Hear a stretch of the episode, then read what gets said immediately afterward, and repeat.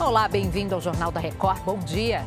Chega a 79 o número de cidades atingidas pelo ciclone que já deixou 37 mortos no Rio Grande do Sul.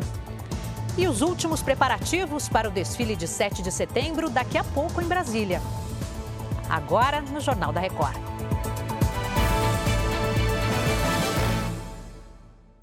Oferecimento Consórcio Bradesco. Conquiste sua casa nova sem juros e sem entrada. Eduardo Marco.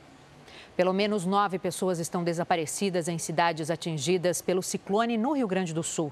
37 mortes foram confirmadas. O repórter Eduardo Marques está em São Jerônimo. Bom dia, Eduardo. Nós perdemos a comunicação com o Eduardo. Daqui a pouquinho a gente vai voltar para contar para ele que aqui um dos pontos mais atingidos é a Vila dos Pescadores, essa é a informação que o Eduardo ia dar para a gente, onde a maior parte das casas foi tomada pela água. Cerca de 40 famílias precisaram ser resgatadas. A Defesa Civil atualizou para 79 o número de municípios afetados e emitiu um novo alerta para inundação no rio Jacuí, na região metropolitana de Porto Alegre. Mais de 5.800 pessoas estão fora de casa em todo o estado. Começa daqui a pouco, às nove da manhã, o desfile de comemoração da independência em Brasília. Cerca de 30 mil espectadores são esperados. Bom dia, Nathalie Machado. Conta pra gente tudo pronto por aí?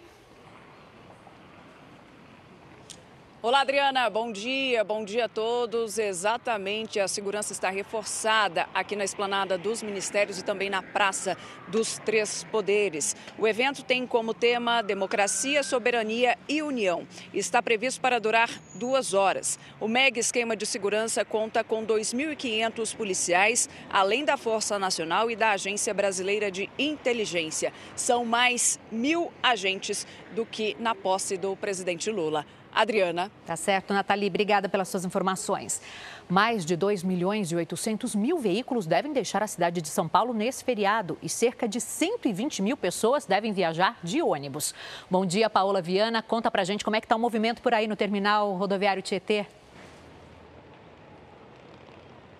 Já bem movimentado por aqui, viu, Adriana? Bom dia a você, muito bom dia a todos. E deve aumentar ainda mais, já que tem a previsão de que pelo menos 500 mil passageiros passem por todos os terminais rodoviários de São Paulo. Já nas rodovias, o movimento também já começa a ficar bem intenso. A rodovia dos imigrantes, por exemplo, agora está parada, que liga a capital paulista ao litoral de São Paulo.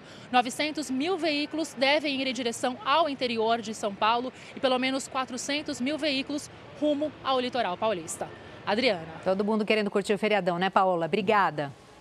E a Rússia disse ter abatido cinco drones ucranianos no sul do país e perto de Moscou durante a madrugada.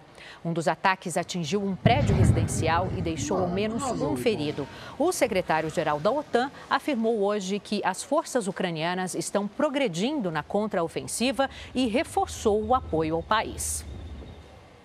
Chega ao fim essa edição. Acompanhe todos os boletins JR 24 horas agora também nas plataformas de áudio. E outras informações daqui a pouquinho no Fala Brasil às 8h40.